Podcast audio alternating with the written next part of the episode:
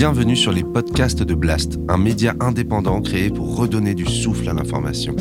Blast vous propose un autre regard sur l'actualité à travers des reportages, des décryptages, des enquêtes et des entretiens que nous avons décidé de convertir ici en podcast.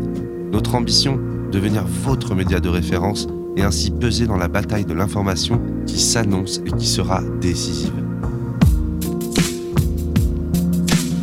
Les podcasts de Blast. L'économie. L'économie.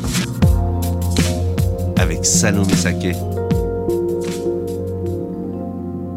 Depuis maintenant des décennies, ces nouvelles se succèdent à la télévision. Des annonces de fermeture d'usines qui s'enchaînent, entraînant à chaque fois une vague de colère et de désarroi dans les régions concernées. On veut exprimer notre colère, on veut exprimer notre écœurement. On est complètement perdu, on ne sait pas ce qui va nous arriver. J'aurais pas pensé finir comme ça au bout de 27 ans. On m'a promis tout, et puis deux jours au lendemain, on a dit que l'usine elle ferme. Vous êtes responsable de 650 salariés. Alors maintenant, vous venez devant la grille, et vous leur dites les yeux dans les yeux que vous leur gâchez leur vie. Au-delà de la tristesse, c'est la colère qui prime aujourd'hui. Bridgestone, Renault, Auchan, aux quatre coins de la France, la liste des plans sociaux s'allonge. L'usine Buitoni ferme définitivement ses portes. La fermeture de l'usine de La Roche-sur-Yon affectera aussi quatre autres sites Michelin. Aucun repreneur ne s'est encore manifesté pour conserver les 140 emplois du site de Caudry. Les sites Valourec, D'aulnoy-Emery et Valenciennes vont également être affectés par la restructuration. Au total, 250 postes pourraient être supprimés dans le Valenciennois. Une dynamique qui avait déjà commencé dans les années 70 et qui a non seulement sinistré des régions entières, mais aussi sérieusement attaqué l'indépendance de la France. Quelles sont les causes de cette désindustrialisation? Quel a été le rôle des délocalisations et des décisions politiques? Surtout dans un contexte d'urgence écologique, est-il souhaitable de réindustrialiser? Et si oui, comment? Comment pourrait-on reprendre le contrôle sur la production française? Réponse tout de suite dans cette nouvelle émission économique pour Plast.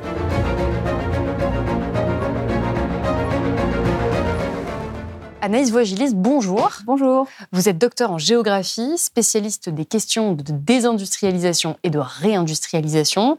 Vous avez écrit Vers la renaissance industrielle avec Olivier Luanzi aux éditions Marie B. Et aujourd'hui, j'aimerais justement qu'on aborde votre domaine de spécialité. Pourquoi est-ce que la France s'est désindustrialisée À quelle échelle Et surtout, comment on pourrait faire pour la réindustrialiser Alors, avant toute chose, j'aimerais qu'on parte d'un constat, c'est qu'entre 1970 et 2021, la part en France du secteur manufacturier dans le PIB a chuté de 23%, elle est passée de 23% à 10%, et celle dans l'emploi de 29 à 11%. Est-ce qu'on peut dire que la France est un pays désindustrialisé? Et donc oui, euh, factuellement, la France est un pays désindustrialisé. Peut-être qu'on peut revenir sur la définition de désindustrialisation, c'est-à-dire c'est le recul, euh, recul de la part de l'industrie dans le PIB d'un État ou d'une région. On peut le regarder à différentes échelles. L'industrie, c'est quoi? Alors l'industrie, on peut la définir de différentes manières. Finalement, l'INSEE, elle dit, c'est les activités de transformation de matière. Donc on a une matière première qu'on va transformer pour arriver à un bien semi-fini ou fini. Par exemple, j'ai euh, des troncs d'arbres euh, que je transforme en panneaux particules. Ensuite, je mets une surface et j'atterris à cette table sur laquelle euh, qui me permet d'échanger aujourd'hui. On pourrait me dire, mais finalement, l'artisanat, c'est aussi de l'industrie puisqu'on a une matière première, on la transforme pour en faire un objet. Et la différence, c'est peut-être la capacité de l'industrie à traiter de la masse et à en masse, on a des volumes dans l'industrie, et à reproduire de manière indéfinie euh, ce geste de transformation, alors que l'artisanat va être plutôt sur de l'unitaire ou très petite série, et puis forcément avec moins de reproduction euh, de, du processus. Donc l'industrie, c'est quand même à grande échelle. Ce qu'on voit aujourd'hui, c'est qu'on est en train de sortir progressivement euh, de l'idée de production en masse pour aller euh, vers l'idée de petites séries, voire de production unitaire. Donc finalement, comme l'artisanat, sauf qu'on dit, c'est la production unitaire en masse ou la personnalisation de masse, c'est-à-dire qu'on reproduit indéfiniment le même objet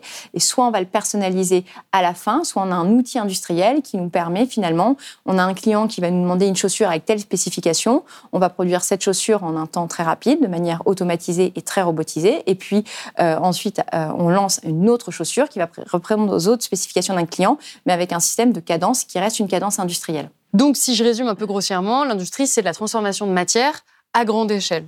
Exactement, et avec une reproductibilité euh, des processus appliqués.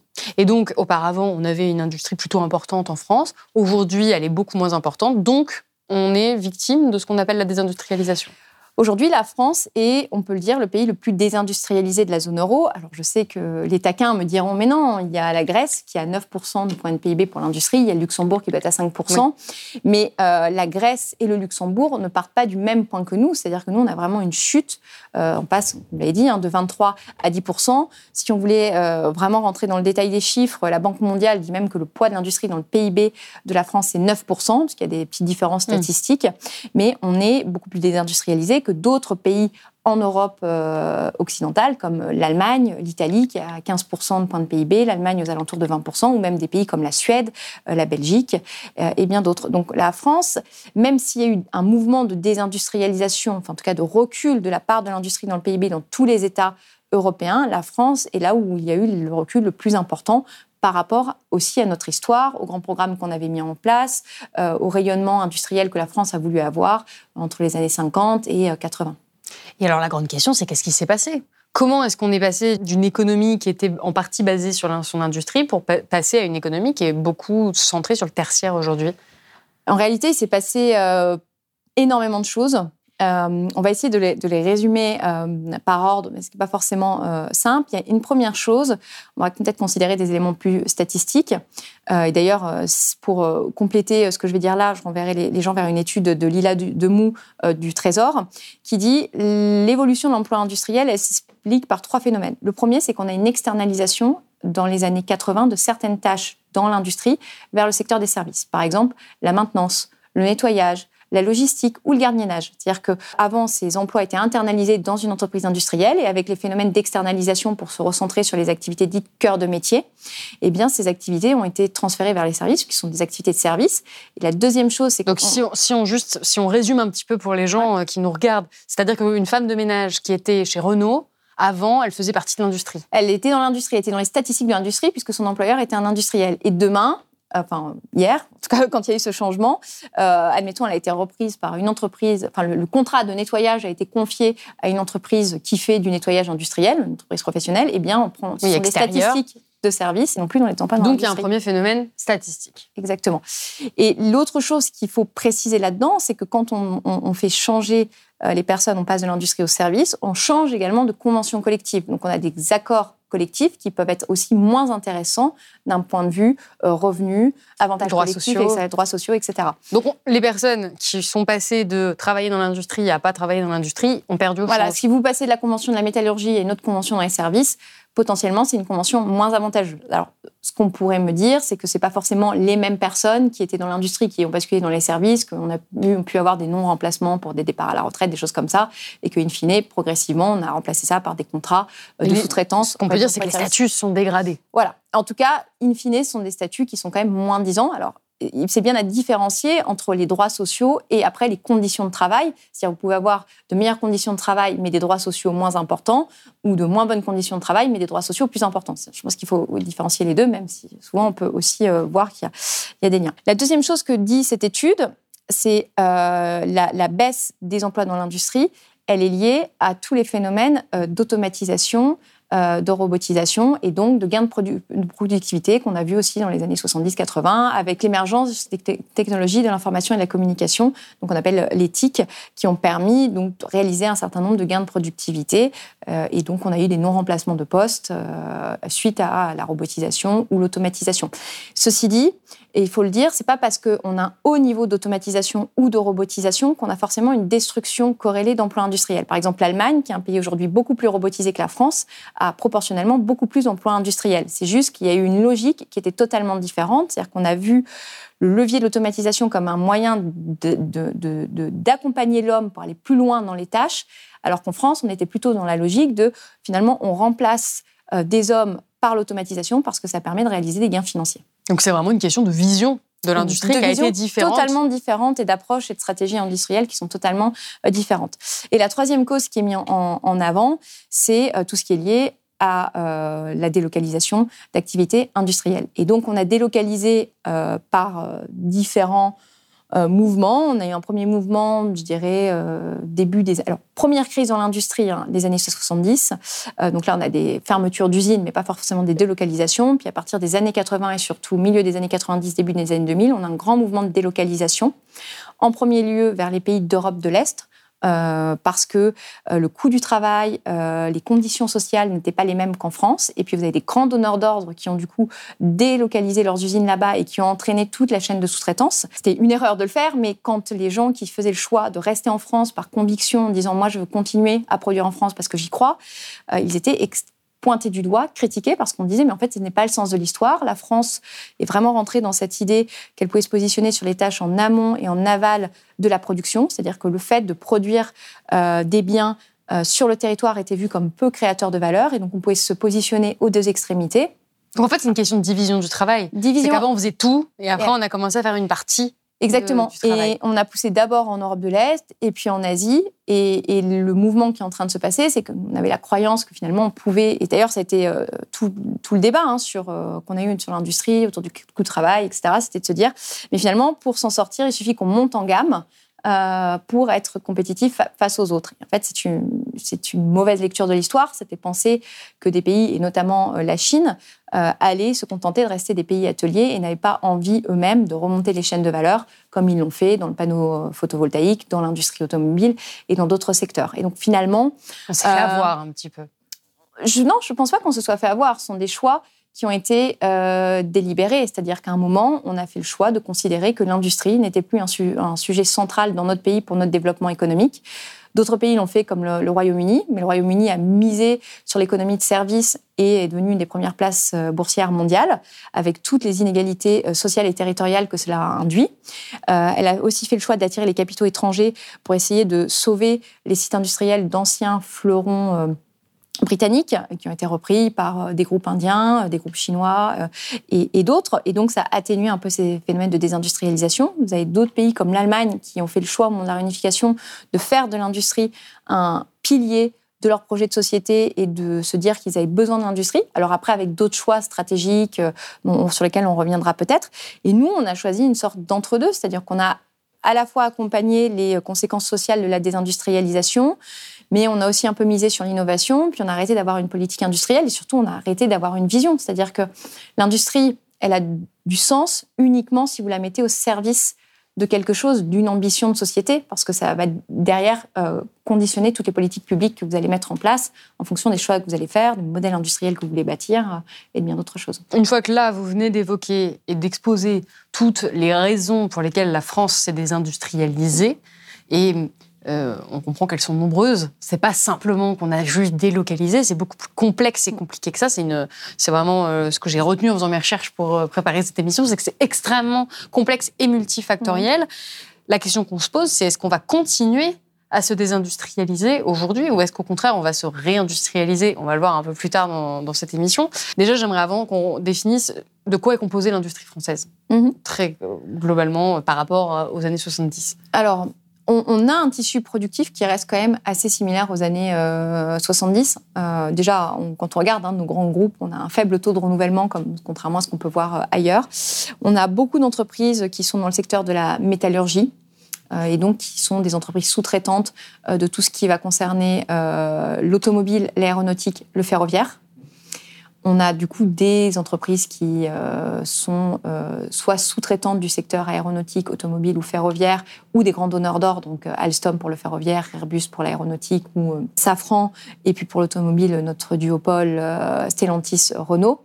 ensuite, on a des entreprises dans la chimie, on a quelques pépites euh, dans la chimie. On a beaucoup parlé de Sequence au moment euh, de, la, de, la pandémie, puisque c'est eux qui sont en train de relocaliser le paracétamol. On a des gens comme euh, Sanofi, Pierre Fabre et d'autres. Alors dedans, il y a ce qui sont vont être des sous-traitants de laboratoires comme Sanofi ou Pierre Fabre.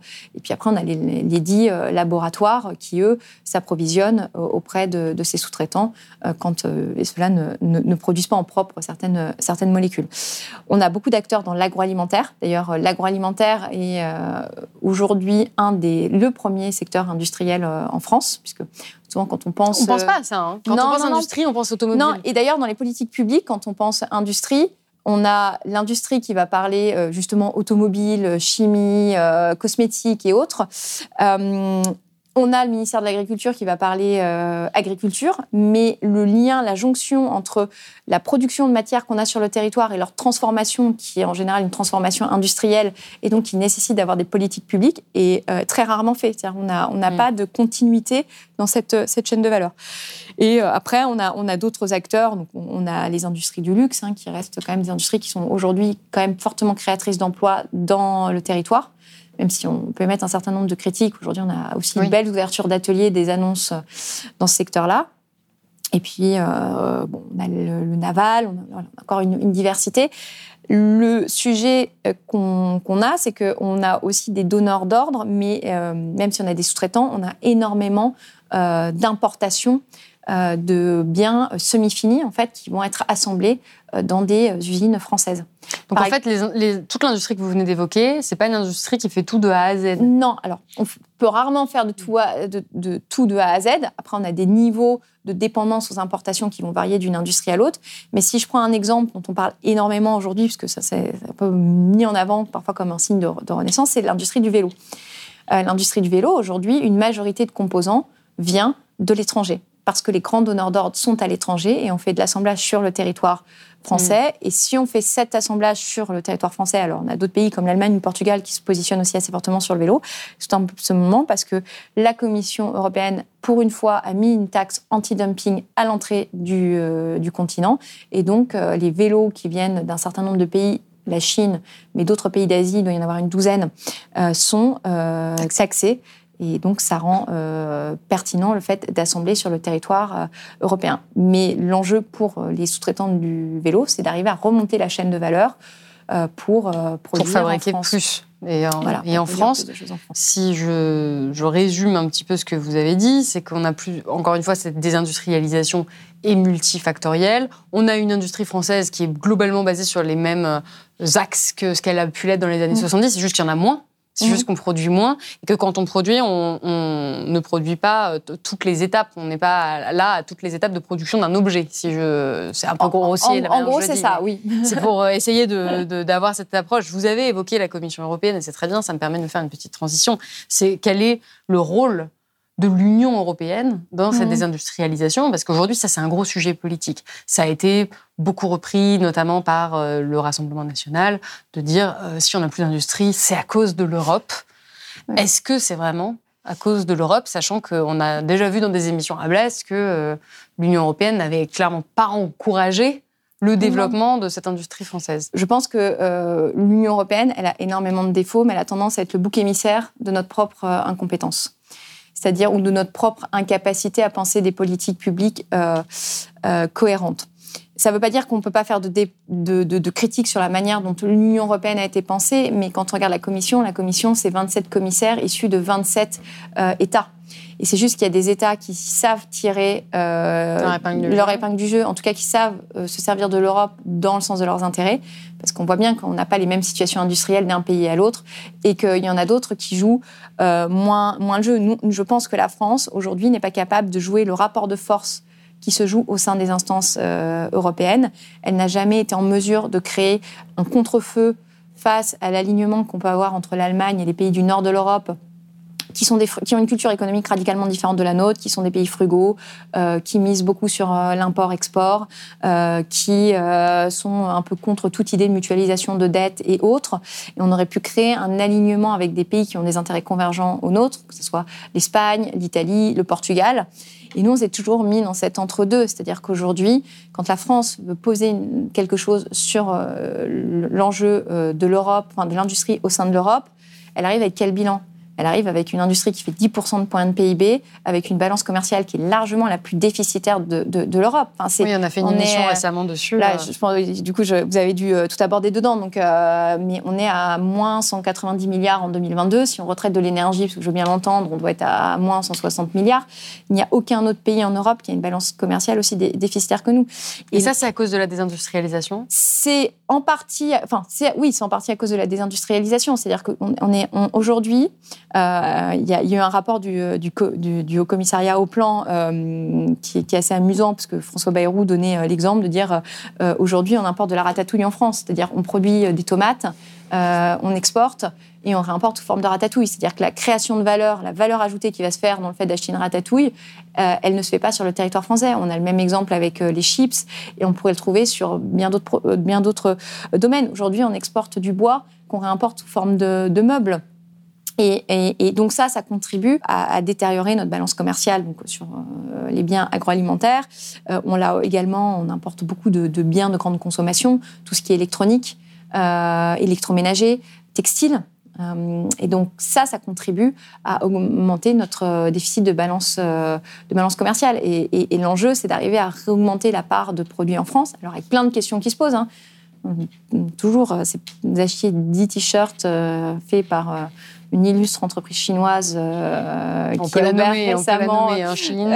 voilà. demain, on vous demande pas d'acheter 10 t-shirts faits en France parce que c'est pas le sens, ça n'a pas de sens d'un point de vue environnemental. Ça vous rendra pas plus vertueux. Par contre, acheter un t-shirt avec une durée de vie plus longue qui pourra éventuellement être remis dans le, dans le, dans le, dans le circuit pour avoir une seconde vie derrière, ça, ça, ça a du sens. Et c'est ça qu'on doit regarder dans les logiques de relocalisation. On, va, on va en parler justement de cette réindustrialisation, mais avant, j'aimerais qu'on termine avec... Euh, là, on a parlé pas mal des conséquences économiques, finalement des leviers, des causes politiques. Mhm.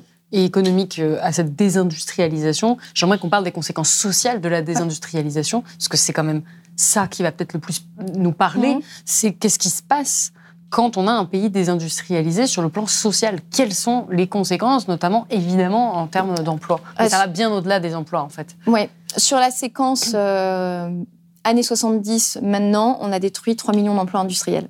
C'est colossal. Ce qui est énorme, surtout que ce sont des emplois qui ont été beaucoup localisés dans les régions de l'Est de la France et du Nord de la France. Et que ces territoires n'ont pas forcément euh, trouvé d'autres leviers de création de valeur, en tout cas n'ont pas réussi à substituer totalement la création de valeur que représentait l'industrie par d'autres activités. Et donc on a, on a des phénomènes de alors, effondrement est, le mot, est un mot un peu fort, mais en tout cas, on a des territoires qui sont rentrés assez fortement en crise du fait de cette désindustrialisation. Et d'ailleurs, dans la mécanique de réindustrialisation, ce qu'on voit, c'est que là où l'emploi industriel se crée aujourd'hui, c'est pas forcément dans ces emplois-là, dans, ces, territoires-là, qui restent en plus très fragilisés parce qu'ils sont aujourd'hui euh, très dépendants d'industries comme euh, l'industrie automobile, qui est en train de vivre une mutation. Si on doit parler en termes de département, c'est quel département?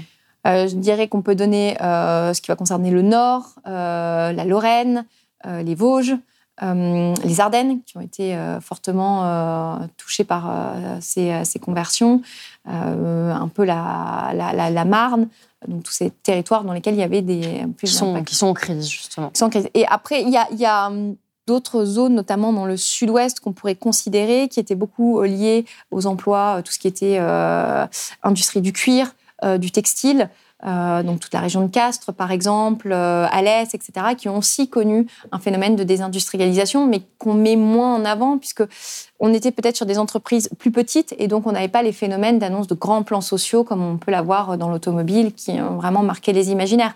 Mais ce qu'il faut se dire, c'est que dans ces départements où il y avait l'automobile, c'est presque toutes les familles qui ont connu euh, la hmm. perte d'un emploi lié à euh, l'effondrement euh, de ces industries-là. Mais ce qu'il faut rappeler encore une fois, c'est les conséquences de la perte de ces emplois.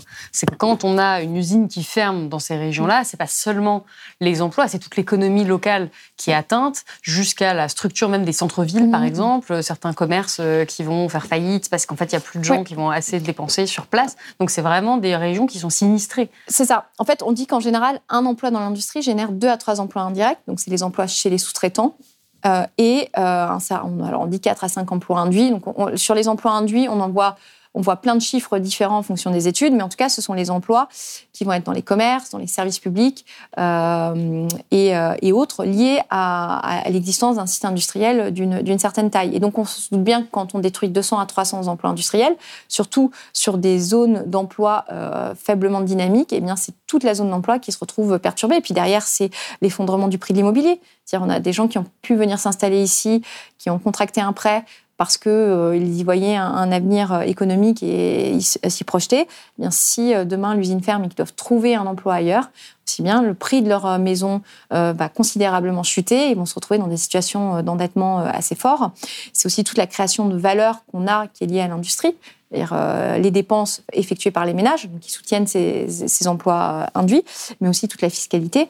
Et donc, la désindustrialisation, elle induit une perte de fiscalité. Et donc, dans certaines villes, la ville de, Revin, justement, qui est dans les Ardennes, où il y avait Electrolux, qui employait euh, plusieurs milliers de personnes, ben, la mesure qu'il y avait des plans sociaux, la ville euh, voyait euh, des, destructions d'emplois et donc des fermetures de commerce. C'est une ville où vous voyez euh, des cafés hmm. fermés, des restaurants fermés et d'autres services qui ferment. C'est pour ça aussi qu'on fait cette émission d'économie. C'est de se dire que derrière les chiffres, derrière ces grands phénomènes, il y a une vraie souffrance, une vraie détresse hmm. humaine qui peut se créer et qui est liée évidemment à la précarité que tout ça va, va induire.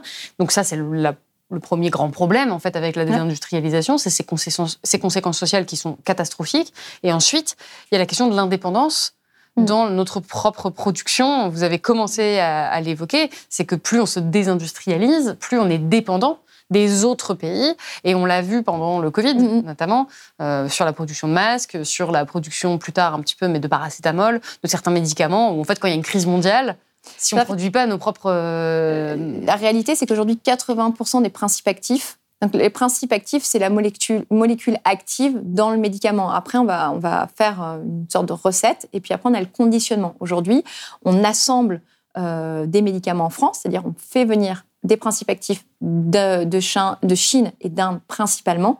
Et ensuite, on fait la recette en France et on fait le, conditionnement. Mais ça, c'est... Euh, et on est dépendant on des autres pays. On est totalement dépendant. En, matière de médicale, aujourd'hui, on est très fortement dépendant euh, de l'Asie. 80% des principes actifs. Alors après, selon euh, les groupes de médicaments, on ne va pas avoir les mêmes niveaux de, de dépendance, mais aujourd'hui, on importe massivement nos principes actifs. Et ça, on pourrait le voir dans un certain nombre d'autres domaines, mais la santé est quand même finalement un des domaines prioritaires dans l'indépendance euh, d'une nation. Oui. Et donc, on a aussi tout le matériel médical, bien entendu. Et puis après, on est en train de voir aussi que euh, ben, nos automobiles, finalement, elles sont assemblées à l'étranger, elles reviennent en France, euh, qu'on a un certain nombre de pièces dans le domaine aéronautique ou maritime qui peuvent aussi venir de l'étranger pour être assemblées en France. Et on peut faire euh, une longue liste comme ça. Et aujourd'hui, si je reprends le domaine de la santé, nous n'avons pas euh, de liste vraiment arrêtée des principes actifs à relocaliser en priorité en France ou en tout cas, elle est en train d'émerger après trois ans de discussion. C'est-à-dire, il a fallu trois ans au gouvernement français pour faire cette liste. On n'a toujours pas de liste arrêtée à l'échelle européenne, alors qu'il y a peut-être euh, des sujets d'organisation de, ces productions à l'échelle euh, européenne. Donc, on se rend compte qu'on ne sait pas. Qu'est-ce qu'un un, actif critique en France? Si vous demandez au Trésor, si vous demandez aux douanes, si vous demandez à un think tank, vous allez avoir des réponses totalement euh, différentes. De la même manière que pourquoi relocaliser, vous allez avoir des réponses qui, qui vont varier d'un interlocuteur à, l'autre. Et on a encore des, on est dans un contexte géopolitique qui en plus a radicalement changé, et donc on a encore des, gens qui pensent que finalement on n'a pas besoin de produire en France, on peut produire ailleurs parce qu'on finira, on arrivera toujours à s'approvisionner.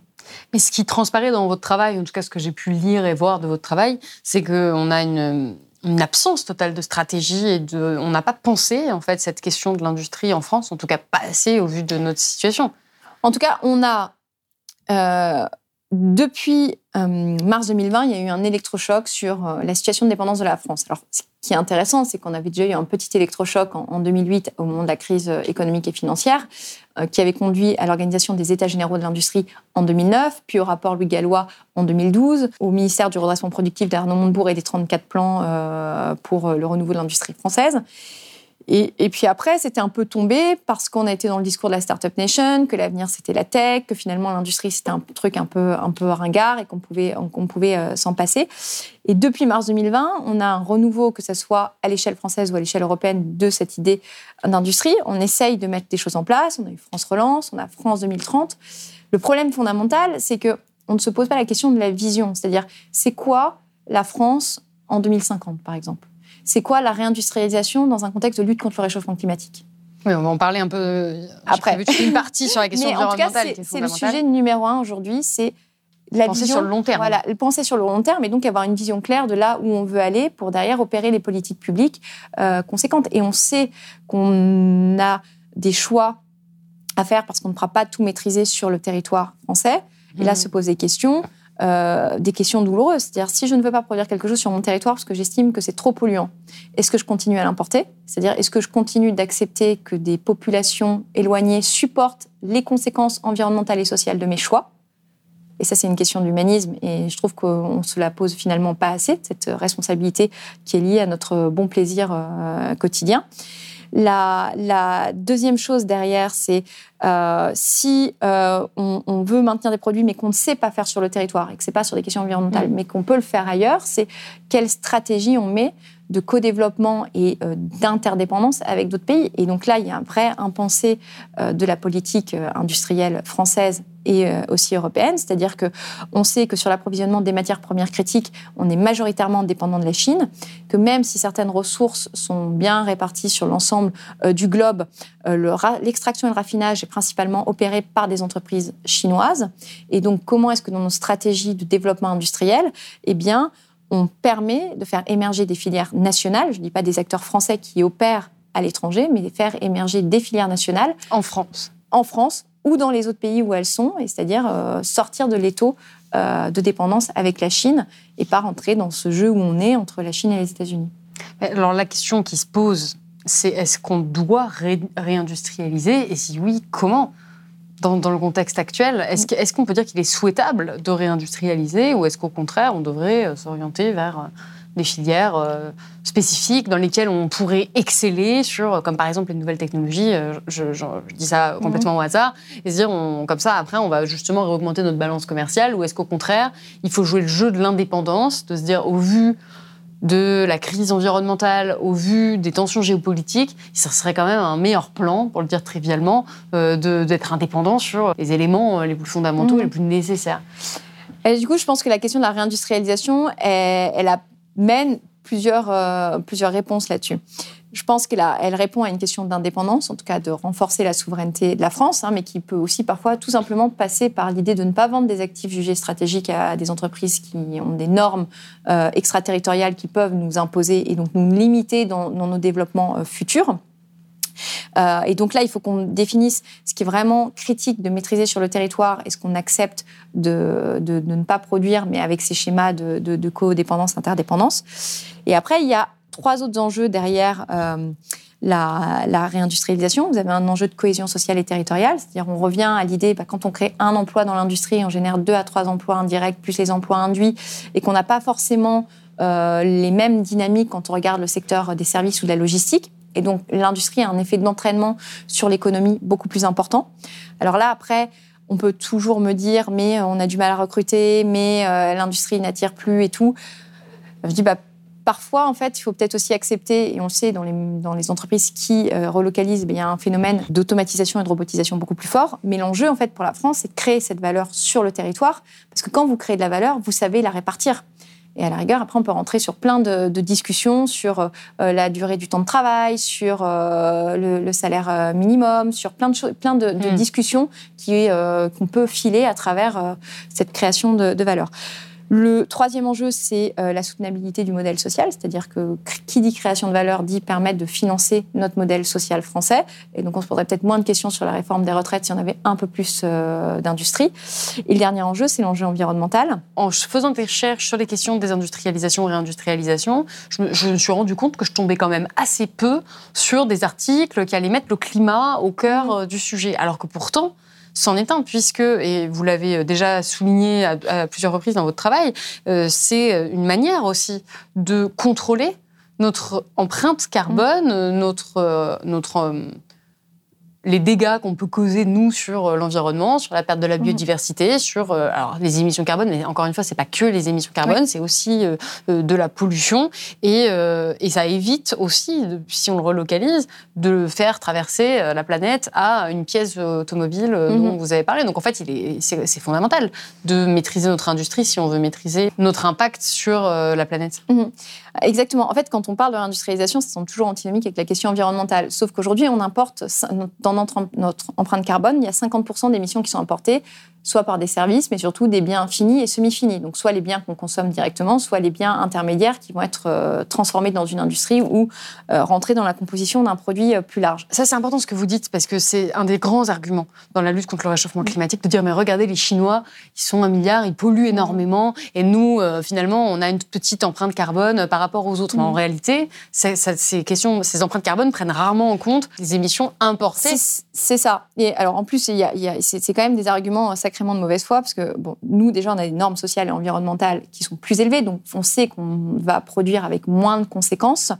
Euh, ça, m'amène plein de choses, donc je vais essayer de, clarifier ma pensée pour pas partir dans tous les sens, mais il y a à la fois euh, mieux maîtriser notre, notre trajectoire carbone. Il y a le fait qu'on a quand même un mix énergétique qui est moins carboné que ce qu'on peut avoir et en Asie, mais aussi ailleurs en Europe, hein, parce qu'on est en train d'avoir un dumping environnemental euh, en, Europe. Avec le On rappelle ce que c'est que le dumping, parce qu'on en a, vous en avez beaucoup parlé. Alors du coup, il y a le dumping environnemental, social et fiscal, et c'est tout simplement le fait d'avoir des coûts euh, moins élevés qui crée un biais de compétitivité par rapport à ce que nous, on va voir en France, parce qu'on a des standards plus élevés. Une fois qu'on a, qu'on a dit ça, réindustrialiser, c'est aussi vraiment questionner le modèle des industries, c'est-à-dire à la fois questionner quelle est la finalité d'une entreprise, parce qu'il y a peut-être des produits qu'on a plus de sens à produire au regard de leur bilan environnemental. C'est aussi vraiment intégrer cette question de la finalité quand on fait un nouveau développement d'un produit. Est-ce qu'on a besoin d'un frigo connecté?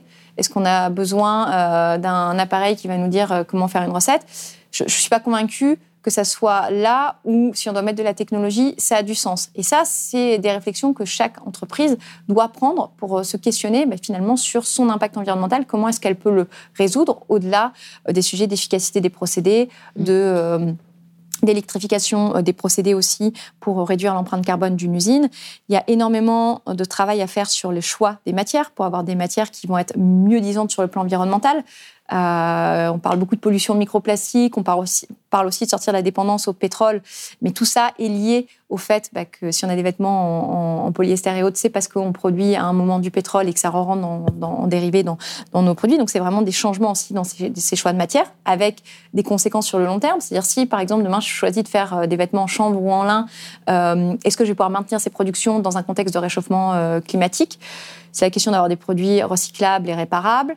Euh, et, etc. Et donc, c'est vraiment un changement de paradigme pour l'industrie. Et en plus, si on intègre le fait qu'on a besoin finalement de baisser euh, les consommations, d'aller vers l'économie de la fonctionnalité, c'est-à-dire au lieu de m'acheter ma propre voiture parce que finalement je m'en sers peu, eh bien je vais en, louer une ou faire euh, du partage avec avec mes voisins. Je vais baisser les volumes dans l'industrie et donc je vais attaquer un des paradigmes de base de l'industrie dont on parlait au début de l'émission, c'est-à-dire massifier euh, la production pour abaisser les coûts unitaires de production. C'est-à-dire plus je produis de produits, moins ça me coûte cher de produire euh, quelque chose. Et donc euh, ça, si demain on dit on produit moins, c'est comment on retrouve des équilibres économiques, c'est-à-dire comment est-ce qu'on s'assure que cette augmentation des coûts va avoir, va, va, pouvoir être soutenable parce qu'on va continuer à trouver des clients, euh, on va avoir des débouchés, et derrière, on a aussi des gens qui ont le pouvoir d'achat pour euh, acheter euh, ces produits. Et l'autre chose qui est importante quand on parle de la question environnementale, parce que je trouve qu'il y a beaucoup de mauvaise foi, on dit, bon, la, Chine, alors déjà, on importe un, certain nombre de choses, donc on a une responsabilité là-dedans. et, donc, on se dit, bah, finalement, nous, on est, on est mieux, mais on continue un peu à produire ailleurs parce que c'est moins cher de, faire ailleurs. Mais là, c'est là que, que l'Europe doit vraiment jouer son rôle, c'est-à-dire au lieu de, de, faire de la norme qui va réglementer euh, la taille des marches et le nombre d'oignons dans un sac d'un kilo, c'est vraiment euh, d'avoir d'assumer le rapport de force. C'est là que l'Europe est finalement un, peu un, un, échec et ne joue pas son jeu, c'est-à-dire qu'on s'est concentré sur les rapports de force au sein de l'Europe et créer un cadre pour les États européens et on ne s'est jamais prémuni de la compétition des autres. C'est-à-dire qu'on s'impose des normes très élevées pour décarboner notre industrie, pour euh, essayer à terme de respecter les enjeux de biodiversité, réduire les consommations d'eau, etc. Pas très hautes, qui sont quand même pas à la hauteur. Qui sont pas, qui sont hein. pas à la hauteur, mais le problème, c'est que nos industriels, même si euh, on peut faire plein de critiques, essayent de jouer le jeu, mais ils se retrouvent à vendre des produits qui vont être un peu plus chers sur le marché et ils se retrouvent en concurrence frontale avec des gens qui n'ont pas les mêmes normes mais qui peuvent vendre très librement sur le marché européen. Mais donc, est-ce qu'on n'a pas un problème de... Parce que là, depuis tout à l'heure, vous avez dit c'est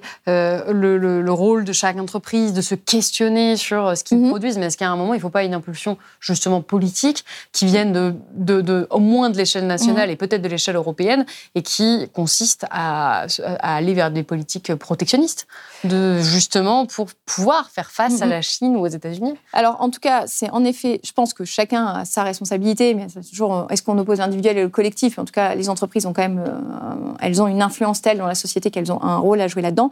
Et après, il y a en effet des politiques nationales et, européennes qu'on doit mettre en œuvre. Alors, on a commencé avec le mécanisme d'ajustement carbone aux frontières, qui est une taxe carbone, mais qui aujourd'hui va se limiter sur un certain nombre d'intrants en matières premières, donc par exemple le ciment, euh, l'acier, euh, l'aluminium. Et donc, on va taxer les matières premières, mais pas les produits semi-finis ou finis. Donc, on peut facilement déroger à ça. Alors, je ne sais pas s'il faut parler de protectionnisme. En tout cas, je pense qu'à un moment, il faut avoir le courage de voir qu'il y a des États qui, eux, euh, protègent leur marché à un moment, ne jouent pas le jeu. Et donc, on ne peut pas demander, on ne peut pas être plus vertueux que les vertueux. C'est-à-dire que si on s'oblige à être vertueux, eh bien, dans ce cas-là, il n'est pas normal que des produits qui ne respectent pas nos normes sociales, nos normes environnementales puissent entrer sans payer le prix de rééquilibrage aux, aux frontières européenne. Et pourtant, c'est ce qui se passe. Et c'est ce qui se passe, ce qui se passe aujourd'hui. L'Europe, elle ne subit que les, les, rapports de force qui jouent en, en, au sein de, de, de, de, son cadre. Euh, quand vous avez l'Allemagne qui a une balance commerciale largement excédentaire, euh, surtout vers des pays euh, européens, mais qui exportent beaucoup vers la Chine. Quand vous avez euh, les Pays-Bas, avec notamment euh, Rotterdam, qui est le, la porte d'entrée des produits euh, asiatiques sur le territoire européen, vous voyez bien que les intérêts sont pas du tout les mêmes que la France, qui peine à exporter. C'est-à-dire que l'Allemagne se dit si demain je rentre mon rapport de force avec la Chine, je vais avoir vais, un problème pour exporter. Je vais avoir un problème de balance commerciale. Mais de la même manière que quand on regarde la manière dont réagit l'Allemagne sur euh, l'Inflation Reduction Act aux États-Unis, cette loi anti-inflation, euh, elle est euh, pour défendre ses intérêts. Et là où elle s'entend avec l'Allemagne, euh, avec les États-Unis, très curieusement, c'est aussi les points de force de la France. L'énergie, on importe du gaz de schiste. Alors, euh, quand on veut euh, faire le 55 en Union européenne, donc euh, abaisser drastiquement nos émissions carbone, et qu'on réouvre des mines, mines, de charbon et qu'on importe du gaz de schiste, on peut se poser la question de comment on va atteindre cet objectif. Et quand on regarde les marchés dans la défense de l'Allemagne, sont aujourd'hui faits principalement avec des entreprises américaines. Et donc, c'est là où, où tout l'équilibre européen est bancal. On sait que c'est le bon échelon pour entretenir les rapports de force mondiaux, mais on se rend compte qu'on a aujourd'hui des oui. États qui défendent leurs intérêts nationaux avant de défendre les intérêts du, du continent. Et, et, nous, en tant que membres fondateurs de, de l'Union euh, européenne, on a, je pense qu'on a une forme de naïveté, c'est-à-dire qu'on croit encore au rêve, au rêve, européen et on ne se rend pas compte mm. que bah, ça se fait souvent au détriment de nos intérêts. Si je vous suis, le problème, c'est pas forcément l'Europe en tant que soi, en tant que rêve européen, parce que c'est quasiment un passage obligé pour pouvoir faire face -hmm. aux États-Unis, à la Chine, aux grands acteurs économiques de ce monde. Mais aujourd'hui, c'est effectivement pas ce qui se passe. On leur fait pas face, on se fait face entre nous. Et le problème, donc, c'est l'Allemagne. Enfin, si, si, je vous écoute, non, alors il n'y a, a, pas que, l'Allemagne. mais c'est quand même fou. Je, vais, on, je on suit pas les intérêts de l'Allemagne lieu de suivre les nôtres. Je, je vais, je dirais c'est pas que l'Allemagne, c'est globalement le nord de l'Europe qui euh, a des intérêts oui, qui les sont diver, divergents euh, des, des, nôtres. Euh, je, je, je, pense qu'on n'est peut-être pas. On, on, parle de, du couple franco-allemand, on est peut-être dans un couple. Mmh. Un peu patriarcal. si apparemment une, une analogie pas terrible. D'accord, non mais c'est une très bonne analogie. La répartition des tâches n'est pas égale. Et donc, pour faire face à cette situation, vous l'avez dit en 2020, il y a eu une forme de sursaut politique en France. Il y a eu ce fameux discours d'Emmanuel Macron euh, au lendemain du premier confinement qui nous disait justement qu'il avait pris conscience de la nécessité de mettre euh, les choses qui sont les plus importantes au cœur de notre économie, de revaloriser euh, les personnes qui font les métiers essentiels, tout ça. Bon, on a vu qu'après, il n'y avait pas vraiment eu de, mmh.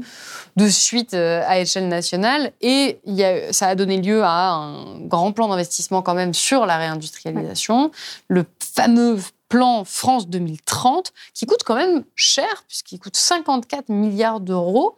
Et si on en croit ce qui est écrit sur le site du gouvernement, ce plan doit permettre de rattraper le retard industriel français, d'investir massivement dans les technologies innovantes, ou encore de soutenir la transition écologique. Donc, vaste projet, très bien, ça répond à tout ce qu'on vient de dire. On dirait qu'ils ont compris ce qu'il faut faire. Est-ce que selon vous, ce plan, c'est la solution? Est-ce que c'est efficace? Alors, euh, presque, on pourrait dire, mais la question, c'est 54 milliards au service de quoi, en fait? Parce que 54 milliards, c'est à la fois beaucoup.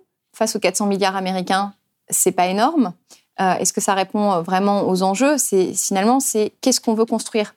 Et en fonction de ce qu'on veut construire, des objectifs qu'on se donne, on pourra évaluer si 54 milliards, c'était assez ou pas. Euh, et donc quoi? Pour vous, est-ce que vous avez regardé un petit peu ce plan Non, alors aujourd'hui, il, y, a plusieurs. Euh, on, investit. Euh, donc il y, avait 10 axes qui ont été donnés dans le cadre par Emmanuel Macron dans le cadre d'une conférence qui avait dû se tenir à, Belfort. Ce qui était assez intéressant, c'est que on avait les premiers axes, notamment sur l'automobile, le nucléaire, qui était relativement clair. Et puis plus on descendait dans les axes, moins on était clair mmh. et plus on se demandait ce que ça allait donner derrière. C'est-à-dire la, la mécanique était pas là. On, on, ne sait pas vraiment où on va en termes de, projection et en termes de mécanique, euh, on, peine à voir euh, les aboutissements. Ce qu'on sait aujourd'hui, c'est que France 2030, c'est euh, opéré à la fois par la Banque publique d'investissement, à la fois par la, la, Banque des territoires, Caisse des dépôts, que ça et l'ADEME aussi sur les sujets de décarbonation qu'il y a de l'argent qui va être mis pour aider euh, les entreprises à se décarboner, euh, notamment euh, sur tout ce qui va être électrification des procédés industriels. C'est-à-dire vous avez un four qui hier fonctionnait au gaz, demain il fonctionnera à l'électricité, par exemple. Donc il y a des choses qui vont être mises en place. Est-ce que c'est suffisant au regard de l'enjeu de décarbonation on peut se poser la question, notamment si, euh, si derrière, on n'a pas un cadre qui va encourager cette décarbonation. On en revient à euh, qu'est-ce que l'État met en place, parce que finalement, si on a une entreprise qui investit massivement et qu'elle a un, je, sais très, je sais que je reviens toujours à la question du prix, mais si elle, son prix de production est un peu plus élevé, même si elle est mieux disante sur le plan environnemental, aujourd'hui, elle risque de ne pas être tenue, même dans les marchés publics. Hein. le critère environnemental ne prédomine pas par rapport au critère de prix. Donc on se rend bien compte qu'on est sur une ligne de crête et qu'on euh, en est presque à dire ce qui est regrettable, c'est que les plus vertueux ont presque parfois raison d'avoir raison trop tôt.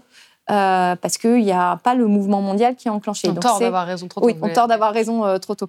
Euh, c'est terrible d'en arriver à cette dans cette conclusion. Donc en fait, c'est la ligne politique le problème. La ligne politique et le cadre qui va encourager ceux qui sont vertueux. C'est-à-dire comment est-ce que je récompense ceux qui font l'effort de faire la transition avant et avant même que le marché réponde euh, sur des critères euh, environnementaux. Le marché, c'est les clients. Après, on a les critères extra-financiers des banques, des fonds d'investissement qui sont en train d'évoluer.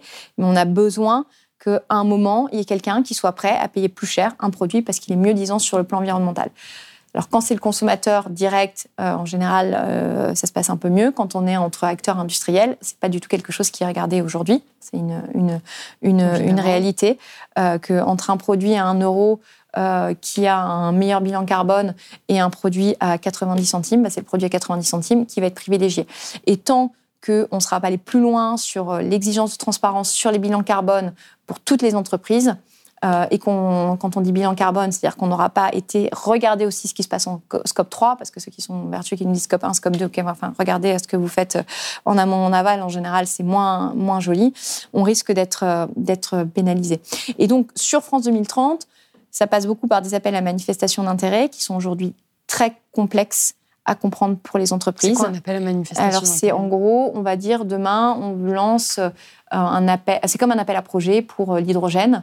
Euh, avec euh, un, sujet, par exemple, les productions utilisant l'hydrogène, et c'est relativement restreint. Et donc, beaucoup d'entreprises, notamment les PME, les ETI, peinent à se saisir de ces, sujets parce qu'elles n'ont jamais le projet qui rentre exactement dans les grilles d'analyse et que ce sont des projets euh, qui sont quand même longs à remplir. Voilà. Je, je trouve que c'est bien que l'industrie revienne au centre du, débat, qu'on se pose des, des, bonnes questions. Maintenant, je ne suis pas convaincue de la méthode mise en œuvre. Et alors, vous, vous êtes spécialiste de ces questions de réindustrialisation, vous travaillez là-dessus depuis des années. Qu'est-ce que vous préconiseriez, là maintenant, des grandes lignes à suivre pour réindustrialiser la France? Parce qu'à Blast, on essaie de donner justement des solutions, de pas que mhm. rester dans ce constat qui est parfois un petit peu, un petit peu sombre. Est-ce que c'est voilà, c'est possible de réindustrialiser? Qu'est-ce qu'on fait en premier? Vous avez euh, cité le fait d'aller plus loin déjà sur la transparence des entreprises, mhm. sur leur bilan carbone. Ça, c'est une mesure que voilà, on pourrait mettre en place. Qu'est-ce qu'on pourrait faire d'autre concrètement demain? En fait, je pense qu'il y a une vraie question et euh, qui est une question politique, c'est qu'est-ce qu'on veut construire ensemble? C'est-à-dire quand on regarde par exemple les rapports de l'ADEME euh, sur euh, les, futurs à l'horizon 2050, on voit qu'on a quatre scénarios. On a, si je prends les deux extrêmes, la génération frugale ou le pari réparateur. Et on se rend compte que selon le scénario qu'on choisit, l'orientation de société qu'on prend n'est pas du tout la même. Mais c'est quoi les différentes orientations? L'orientation, c'est de se dire, est-ce que demain, on va beaucoup miser sur euh, la tech ou est-ce qu'on va être plutôt sur le low-tech? Est-ce qu'on est en équilibre entre les deux? Est-ce qu'on essaye de trouver, en misant sur le low-tech finalement? Parce que si on dit euh, euh, low-tech, on peut se dire, mais est-ce qu'on ne peut pas repenser un schéma industriel différent? C'est-à-dire, au lieu d'avoir de grandes usines, j'ai des unités plus modulaires à l'échelle d'un territoire qui vont produire, par exemple, pour une région ou plusieurs euh, régions Est-ce que euh, je ne peux pas me, passer de certains euh, composants qui sont produits dans des conditions environnementales calamiteuses? C'est toutes ces questions qu'on doit se poser et en fait qui vont se transcrire dans la politique publique. Parce qu'on ne va pas, si demain je dis, mais en fait, je veux rester sur le même schéma industriel, je ne vais pas du tout construire de la même manière mes appels à projets euh, en termes de politique, euh, en termes de politique publique. Et ça, ça nécessite quand même un temps de concertation. Et c'est aussi sûrement un des défauts, alors qui est tenté d'être corrigé avec le projet de loi Industrie verte qui va sortir en juillet, puisqu'il y a eu des groupes de travail, une consultation assez large. Je crois que tout le monde aujourd'hui peut déposer euh, une, une, contribution sur le, le, site du gouvernement. Mais euh, c'est pas de la vraie consultation sur euh, nos choix d'avenir en fait. C'est nos choix d'avenir, ça repasse par le Parlement. C'est peut-être donner un autre rôle au Conseil euh, économique, social et environnemental. C'est ces questions-là qu'on doit se poser. Et, et, je pense que tant qu'on n'aura pas cette vision, et j'ai conscience que ça peut être un peu euh, ésotérique, mais tant qu'on ne s'est pas un peu posé sur le plan qu'on veut construire ensemble, bah, il y a aussi plein de flou. C'est-à-dire que les entreprises savent pas trop si elles doivent aller dans cette direction parce qu'elles se disent que peut-être dans 5 ans, ou en 2027, euh, pour le prochain quinquennat, les orientations vont être radicalement différentes, mmh. qu'elles vont s'être engagées dans des plans d'investissement sur 10 euh, ou 15 ans, qui sont les cycles d'investissement dans, dans l'industrie, qui vont être complètement bouleversés. Euh, c'est euh, le consommateur qui finalement ne sait pas toujours bah, oui, est-ce que où il doit aller. Une voiture électrique ou pas voilà. Euh Et puis c'est aussi changer le prisme de l'approche véhicule électrique qui me fait penser ça. C'est qu'aujourd'hui on raisonne beaucoup en filière en France, donc on pense automobile. D'ailleurs, une des dynamiques industrielles qu'on voit aujourd'hui, c'est tout ce qui va concerner le véhicule électrique et notamment l'implantation de gigafactories, donc d'usines de production de batteries pour les véhicules électriques en France. Mais je suis pas convaincue que dans le pari qu'on doit faire pour avoir une planète soutenable en, 2050 et même avant, ça serait, euh, ça serait pas mal. Euh, il faille raisonner automobile. Il faut, à mon avis, plutôt raisonner mobilité. Et quand je dis raisonner mobilité, c'est euh, eh bien comment est-ce qu'on a un schéma qui prend un peu d'automobile, mais qui met aussi du ferroviaire, du vélo, du bus. J'habite la moitié du temps à la campagne. pour aller à la gare, si j'ai pas de voiture, je ne peux pas. Donc, je suis condamnée à rester sur le véhicule, un véhicule individuel. Mais demain, l'enjeu sur la politique de mobilité, c'est de se dire comment est-ce que je donne les moyens aux gens d'avoir des vraies alternatives aux véhicules individuels. Alors, c'est aussi repenser ses modes de vie, etc. mais moi, ce que j'entends quand je vous écoute, c'est qu'il faut absolument calquer euh, le projet d'industrie française sur les limites planétaires, sur euh, la politique écologique qu'on doit absolument en fait, on mener. on, peut, on ne peut pas euh, dissocier les deux. C'est un truc, d'ailleurs, vous avez raison, parce que j'en parle tout le temps et là, j'en parle pas on ne peut pas penser notre projet de société sans prendre en compte les limites planétaires et les contraintes dans lesquelles on va le développer. On ne peut pas, et donc l'industrie, c'est un, pilier de ce projet de société.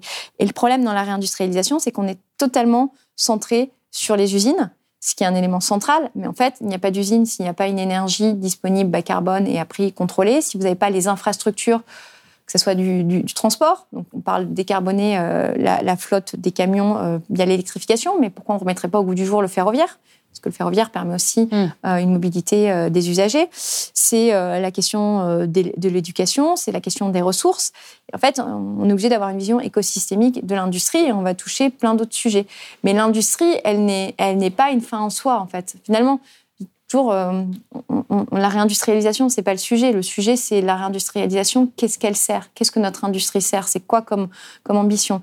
Et selon que vous ayez des ambitions, mettez en avant plutôt le prisme sur l'ambition environnementale, plutôt sur le prisme souveraineté, plutôt sur le prisme euh, création d'emplois, bah, vous allez avoir des politiques publiques qui ne vont pas être, euh, qui ne vont pas être les mêmes. Et aujourd'hui, peut-être par manque de personnel formé aux questions industrielles, peut-être par manque d'ambition de, de, politique. en tout cas, on a, on a je suis convaincue, de très bons techniciens. Par contre, des gens qui sont capables d'amener une nation dans sa transformation, parce que c'est ça en fait qu'on doit faire. On manque d'experts On manque de gens qui ont une vision Non, on manque pas d'experts. Je pense qu'on a tous les experts de la Terre. Par contre, quelqu'un qui met le lien entre tous les experts, on l'a pas. C'est quelle est la, alors une personne, c'est plusieurs personnes. Hein, on est, d'accord. Moi, je ne crois pas ni à l'homme ni à la femme présidentielle, mais c'est comment, un moment, collectivement, on met en mouvement 60 millions de personnes vers autre chose. On est vraiment sur un pivotement de la société. Et c'est ça qu'on doit construire. La mesure technique, en fait, vous allez l'appliquer mais c'est qu'est-ce qui fait battre votre cœur? C'est toujours en politique publique, on, en on peut en venir à des trucs un peu niais, euh, le rêve, mais à un moment, c'est ce qui nous lie. Et aujourd'hui, qu'est-ce qui, qui nous lie? Ben, C'est pas grand-chose quand on regarde les scores des élections. Et donc, c'est derrière l'industrie, c'est ça qu'on doit aller chercher. C'est le mouvement qui nous fait d'air et qui nous unit dans cette transformation qui va être douloureuse euh, et qui va nous obliger, qui va avoir des conséquences. Euh, euh, sur nous tous. Et la conséquence, il y en a pour certains, c'est un tout petit, un tout petit geste, et puis pour d'autres, c'est un geste beaucoup plus important parce qu'ils sont beaucoup plus loin des objectifs. Mais ça sera aussi important que pour la personne qui doit faire un petit sacrifice pour eux. Écoutez, on va terminer sur ces mots. Merci beaucoup Anaïs Boigilis d'avoir été avec nous sur le plateau de Blast. Bonne journée. Merci, vous aussi. Qu'avez-vous pensé de l'analyse d'Anaïs Voigilis Et surtout, avez-vous appris des choses dans cette émission? La désindustrialisation et la réindustrialisation sont des sujets très complexes qu'il me semble important de rendre accessibles au grand public pour toutes les raisons qu'on a évoquées précédemment. Y a-t-il des dimensions que vous voudriez voir davantage explorées ici sur Blast? Et si oui, préférez-vous le format chronique face caméra ou la longue interview d'experts. Quoi qu'il en soit, merci beaucoup d'avoir regardé cette vidéo jusqu'au bout.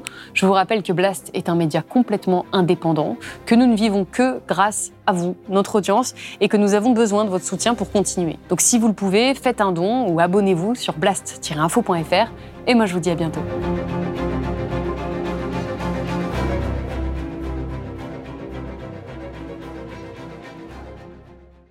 Si vous avez aimé ce podcast, s'il vous a été utile, n'oubliez pas de nous mettre des étoiles ou de le partager autour de vous ou sur vos réseaux sociaux.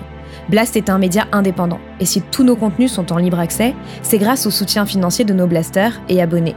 Pour nous soutenir, faire un don unique ou mensuel, rendez-vous sur blast-info.fr slash soutenir. Blast, c'est aussi une web télé disponible sur YouTube et Peertube et présente sur tous les réseaux sociaux. Alors suivez-nous pour ne rien rater de nos contenus et abonnez-vous à notre chaîne YouTube.